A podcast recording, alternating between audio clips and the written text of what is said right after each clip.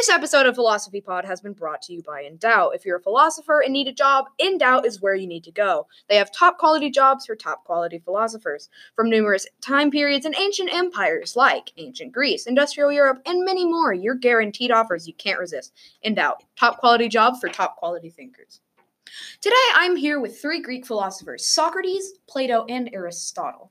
Yes, but why are we here? I'll be asking the questions, Socrates, but thank you for wanting to jump right into it today.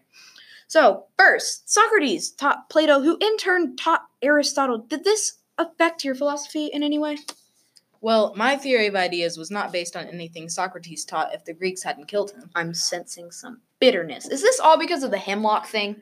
Plato never really got over it. Fortunately, he returned to the academy so I could best him in philosophy. yeah, you couldn't best me. The theory of ideas was better than anything you could have come up with by far. Am I going to be a referee for this? Good idea. In fact, that's better than anything those two fools could have thought up. Now I see why they made you drink the hemlock. Are we really going to do this? Oh, yes, we are. So, to change the topic, Aristotle, how was your philosophy different from the other antiquity philosophers? Well, I mainly focused on logic and the laws of nature. And how did that work out for you? Pretty well. Empiricism later on would be based on my style of thinking and reasoning. It's also why I'm considered to be the most important philosopher to Western civilization. I'm going to pause this for a second for a quick commercial break, but after that break, we'll dive into the theory of ideas with Plato. Our sponsors keep us on air, but with philosophersonly.com, you'll easily be able to find a match thinking wise and as well just a match.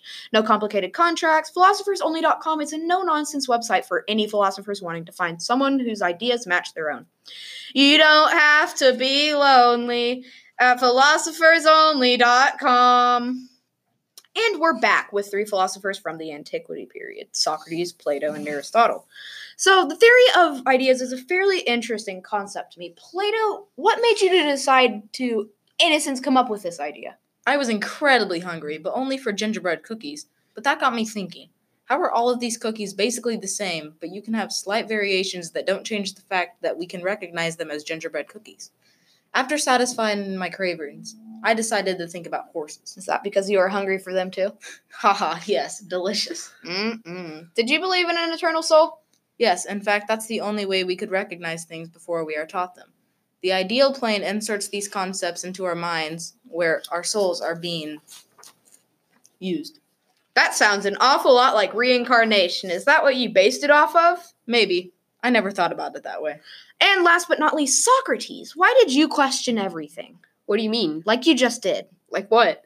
Do you always respond with questions? Perhaps. Do you always notice things like that, though? Yes, that's becomes it come, becomes very annoying after a while. I'm starting to see why you were described as a gadfly. Well, because Socrates is being annoying, we're going to wrap it up for today. But tune in next time when we have two Middle Ages philosophers, Augustine of Hippo and St. Thomas Aquinas.